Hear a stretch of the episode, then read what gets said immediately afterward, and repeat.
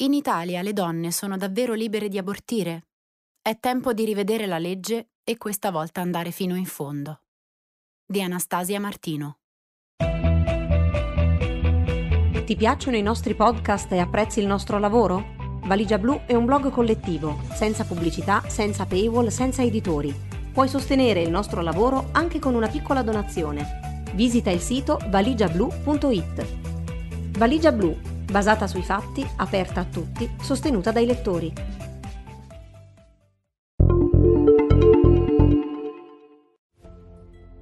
Da 43 anni, dalla legalizzazione dell'interruzione volontaria della gravidanza, va avanti e viene alimentato un dibattito che non si è mai chiuso, si è evoluto solo in parte e non abbastanza. I movimenti pro-choice denunciano carenze e difficoltà nell'accesso ai servizi di interruzione di gravidanza e gravi mancanze nell'applicazione della legge 194 del 78. Alcune questioni problematiche vengono portate all'attenzione dell'opinione pubblica più di altre da anni. L'obiezione di coscienza come causa delle carenze strutturali di personale medico, oppure i tempi troppo lunghi e farraginosi di accesso ai servizi. A che punto siamo oggi?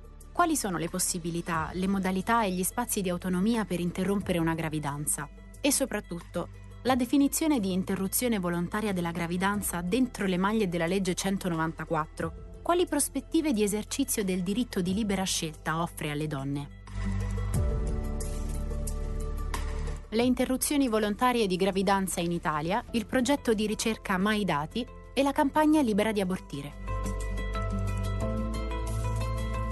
In Italia, come è noto, il diritto della donna ad abortire è tutelato dalla legge 194 del 1978, norme per la tutela sociale della maternità e sull'interruzione volontaria della gravidanza. Con periodicità annuale, il Ministero della Salute è tenuto a presentare al Parlamento la relazione sull'attuazione della legge, al fine di restituire un quadro della situazione italiana relativa all'interruzione della gravidanza. L'ultima relazione, presentata il 30 luglio 2021 e pubblicata sul sito del Ministero il 16 settembre, riporta i dati definitivi relativi all'anno 2019 e quelli provvisori relativi all'anno 2020. La lettura della relazione fornisce informazioni e suscita alcune domande. La relazione conferma la tendenza alla riduzione del numero di interruzioni di gravidanza rispetto agli anni precedenti. L'Italia è infatti tra i paesi con più bassi tassi di abortività in Europa. Nel 2019 sono state notificate 73.207 interruzioni volontarie della gravidanza. Per quanto riguarda l'obiezione di coscienza, viene riportata una lieve riduzione della percentuale dei ginecologi obiettori, che nel 2019 erano il 67% del totale a fronte del 69% nel 2018. Tuttavia si evidenzia un'enorme difformità tra le varie regioni. Da un punto di vista delle metodologie, per quanto riguarda le interruzioni di gravidanza entro i primi 90 giorni, la relazione conferma la preponderanza dell'utilizzo del metodo chirurgico rispetto a quello farmacologico. Nel metodo chirurgico l'intervento viene eseguito tramite isterosuzione, eseguito in anestesia locale o generale dopo aver dilatato il collo dell'utero. Il contenuto viene aspirato con una cannula oppure tramite raschiamento. L'aborto farmacologico è permesso entro la nona settimana di gestazione, ossia 93 giorni, e si effettua attraverso la somministrazione a distanza di 48 ore di due farmaci. La prima somministrazione è di mifepristone, noto come RU486, la seconda somministrazione di misoprostolo, noto come Citotec. Nel 2019 il metodo farmacologico è stato adottato nel 24,9% del totale delle interruzioni volontarie di gravidanza. Questo dato conferma l'Italia tra i paesi con minor utilizzo di questa tecnica. Nel 2019 nel Regno Unito il 73% degli aborti era di tipo farmacologico, in Francia il 70%. Su tutto il territorio nazionale le strutture mediche in cui è possibile accedere a questa procedura sono una minoranza con grandi differenze tra le regioni del sud e quelle del centro-nord. Le ragioni di questa arretratezza sono storiche.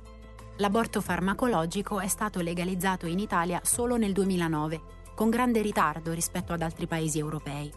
In Francia era già in utilizzo nel 1988 e nel Regno Unito nel 1990. E con linee guida ministeriali che hanno definito protocolli clinici diversi e più restrittivi rispetto a quelli indicati nelle linee guida internazionali. Si poteva accedere all'aborto farmacologico fino alla settima settimana di gestazione ed esclusivamente in regime ospedaliero, obbligando le donne ad un ricovero di tre giorni. A seguito della fase emergenziale legata alla pandemia Covid-19, ad agosto del 2020 le linee ministeriali sono state modificate. Oggi è permesso accedere a questa tecnica fino alle nove settimane e in regime ambulatoriale, senza alcun obbligo di ricovero. La recente modifica delle linee guida non è però ancora stata recepita dalla maggior parte delle regioni, tranne che nel caso del Lazio e della Toscana.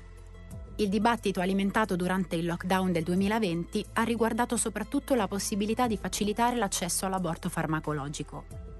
L'emergenza sanitaria ha contribuito ad ampliare le disuguaglianze tra le varie aree del paese tanto che in alcuni casi è stata indicata dalle regioni l'autonoma decisione di alcune strutture di riduzione del numero di interventi settimanali, in quattro regioni, di sospensione delle procedure di interruzione volontaria di gravidanza farmacologica, sempre quattro regioni, e di quella chirurgica, due regioni. Dalla relazione del Ministero, pagina 15. Rispetto alla clandestinità abortiva, le stime del Ministero, perché di stime si tratta, parlano di un numero compreso tra i 10.000 e i 13.000 e di un fenomeno stabile nel tempo. In questo panorama alcune iniziative sono attive su fronti diversi con l'obiettivo di porre l'attenzione sulle criticità del sistema italiano e facilitare un reale accesso all'interruzione della gravidanza. Tra queste la campagna Libera di abortire e il più recente progetto di ricerca Mai Dati. In occasione dell'ultimo convegno dell'Associazione Luca Coscioni, Chiara Lalli e Sonia Montegiove hanno presentato il progetto di ricerca Mai Dati, di cui sono responsabili. Il progetto riguarda proprio l'analisi dei dati che vengono forniti dal Ministero e pone in discussione il valore che questi dati possono avere. L'attenzione dell'analisi si focalizza sul tema dell'obiezione di coscienza. L'urgenza è quella di raccogliere informazioni valide e, attraverso la richiesta di accesso ai dati delle singole strutture ospedaliere, chiede di conoscere il numero esatto del personale disponibile a fornire il servizio medico dell'interruzione della gravidanza. Si chiedono dati aperti, intellegibili, accessibili, che permettano di restituire una fotografia meno sfocata di quella che viene fuori dalla relazione ministeriale. I dati forniti dalla relazione ministeriale sono dati aggregati, nazionali e regionali, e non ci dicono in quali strutture è possibile trovare personale che effettua le interruzioni della gravidanza. Solo se sono aperti i dati hanno davvero un significato e permettono alle donne di scegliere in quale ospedale andare, sapendo prima qual è la percentuale di obiettori nella struttura scelta. Non tutte possono scegliere perché vivono in una città dove c'è un solo ospedale oppure in una regione dove c'è un unico non obiettore. Un servizio medico non dovrebbe essere applicato in modo tanto diverso e non omogeneo, hanno dichiarato le autrici dell'indagine in occasione della presentazione dei primi dati raccolti. L'obiettivo finale del progetto è costruire conoscenza, una mappa consultabile tramite app, utile alle donne per indirizzare le proprie scelte su come, dove e quando abortire. Procedere a una mappatura dei servizi italiani in relazione alla percentuale di personale obiettore di coscienza è stato anche l'obiettivo di altri progetti e di altre campagne. Esistono oggi delle mappe che possono essere consultate online, Va ricordato infatti il lavoro svolto in questa direzione dall'Associazione Laiga 194 e da Obiezione Respinta. La conoscenza diventa uno strumento di tutela per le donne dagli abusi perpetrati dal personale medico e sanitario e da tutte le figure professionali che dovrebbero fornire assistenza e troppo spesso forniscono giudizi morali e di servizi tecnici. La direzione verso cui si muovono l'Associazione Luca Coscioni e Amica, Associazione Medici Italiani Contraccezione e Aborto, è la proposta di intervenire nella modifica della legge attuale, o almeno in alcuni suoi articoli. Inoltre, il 2 dicembre, anche le associazioni promotrici della campagna Dati Bene Comune, nata nel novembre 2020 per chiedere al governo italiano di pubblicare in maniera aperta i dati sulla gestione della pandemia di Covid-19 e fare dei dati e le informazioni raccolti dalla pubblica amministrazione un bene comune, hanno avanzato la richiesta al Ministero della Salute di accedere a dati aperti, machine readable e riusabili sull'interruzione volontaria della gravidanza e sull'obiezione di coscienza. Libera di abortire è stata lanciata a Roma il 22 maggio scorso. Come si legge sul sito, si tratta di una campagna di tutte e di tutti. Vogliamo garantire concretamente a ogni persona il libero accesso all'aborto, tramite azioni di informazione pubblica e un appello al Ministero della Salute.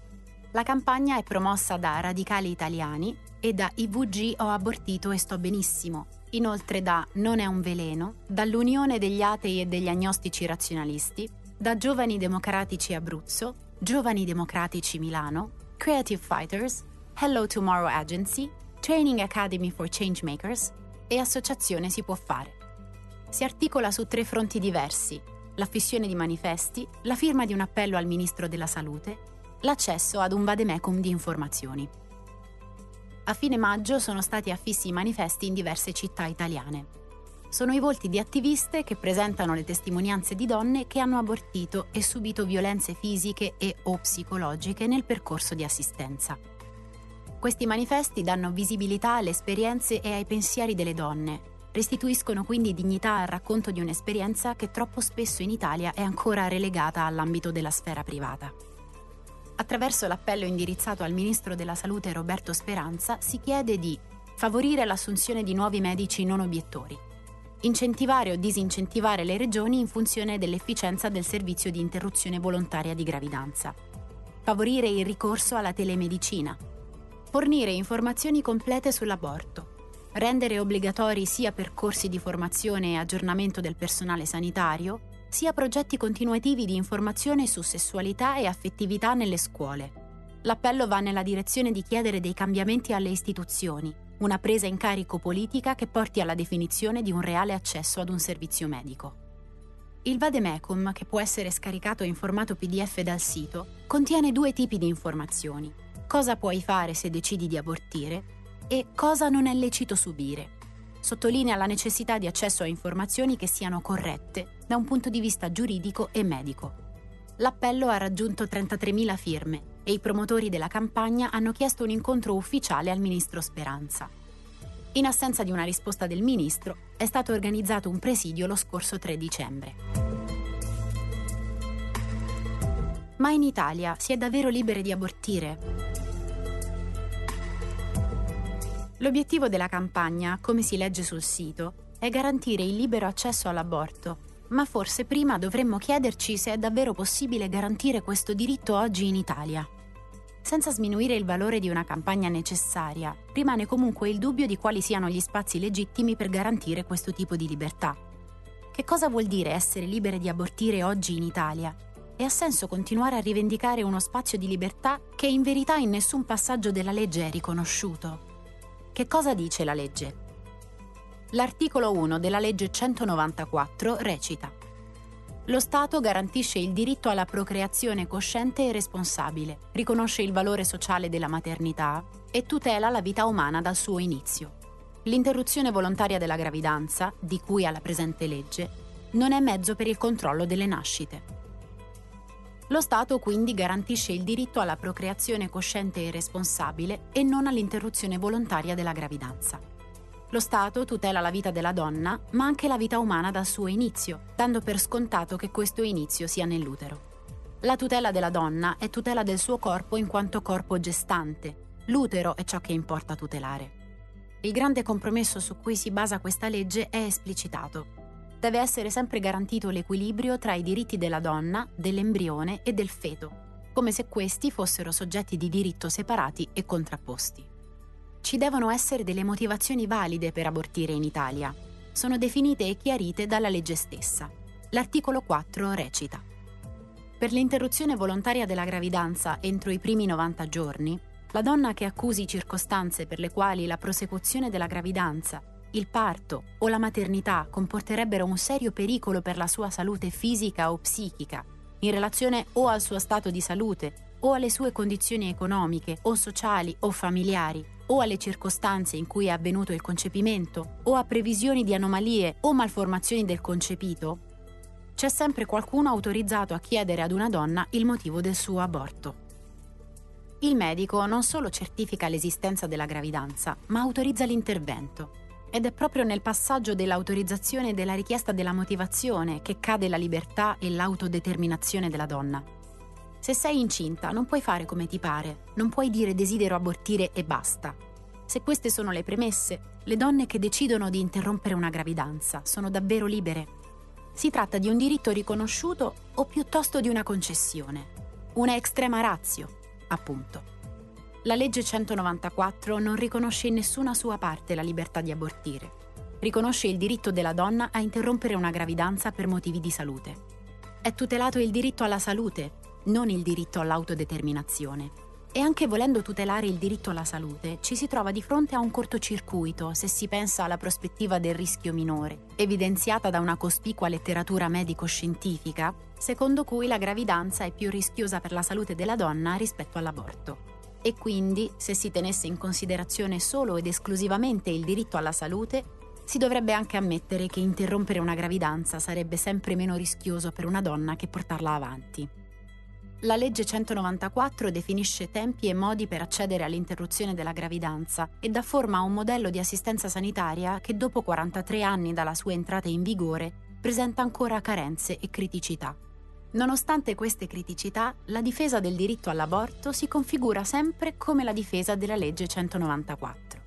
Bisogna fare distinzione tra l'esistenza di una legge e la sua applicazione. In Italia entrambe sembrano essere problematiche, la legge 194 del 78 sancisce il diritto all'aborto e in un contesto in cui questo diritto sembra essere continuamente messo in discussione, il dibattito si è ancorato nel tempo a una strenua difesa della legge. La 194 non si tocca perché toccarla potrebbe essere un'incognita e provocare una restrizione delle possibilità.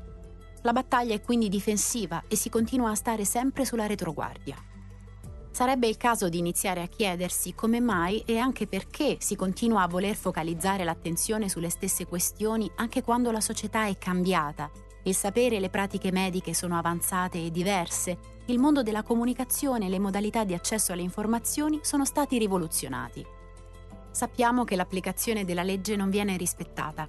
Sappiamo che accedere all'aborto è difficoltoso se non impossibile in alcune regioni e città più che in altre. Sappiamo che i dati che ci vengono forniti ci dicono qualcosa, ma non ci dicono tutto e non sono molto utili. Forse i tempi sono maturi per modificare i termini stessi del dibattito attorno all'aborto e aprirlo. La legge 194, approvata nel 1978, quando le donne morivano per aborti clandestini, è stata una grande conquista. Ma oggi che cosa è diventata?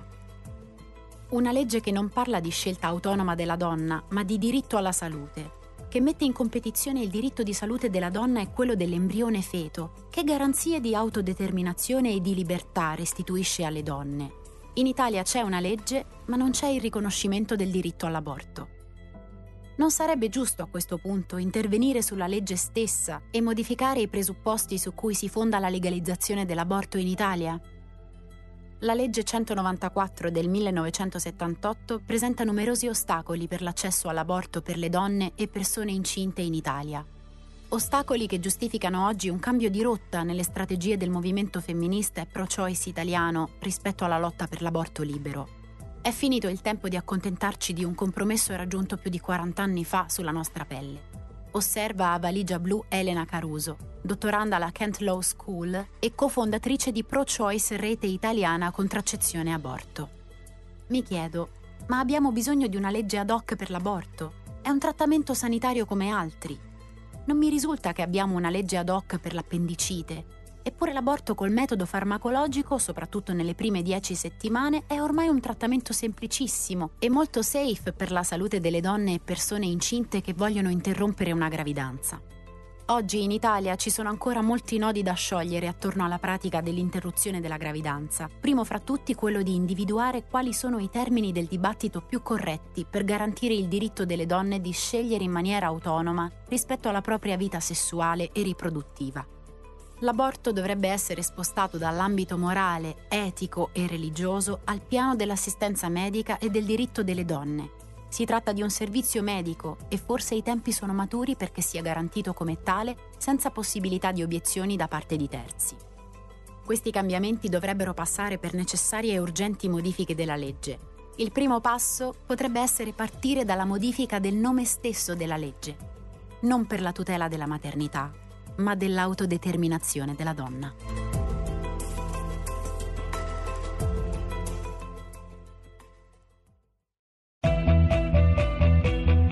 Ti piacciono i nostri podcast e apprezzi il nostro lavoro? Valigia Blu è un blog collettivo, senza pubblicità, senza paywall, senza editori. Puoi sostenere il nostro lavoro anche con una piccola donazione. Visita il sito valigiablu.it. Valigia Blu, basata sui fatti, aperta a tutti, sostenuta dai lettori.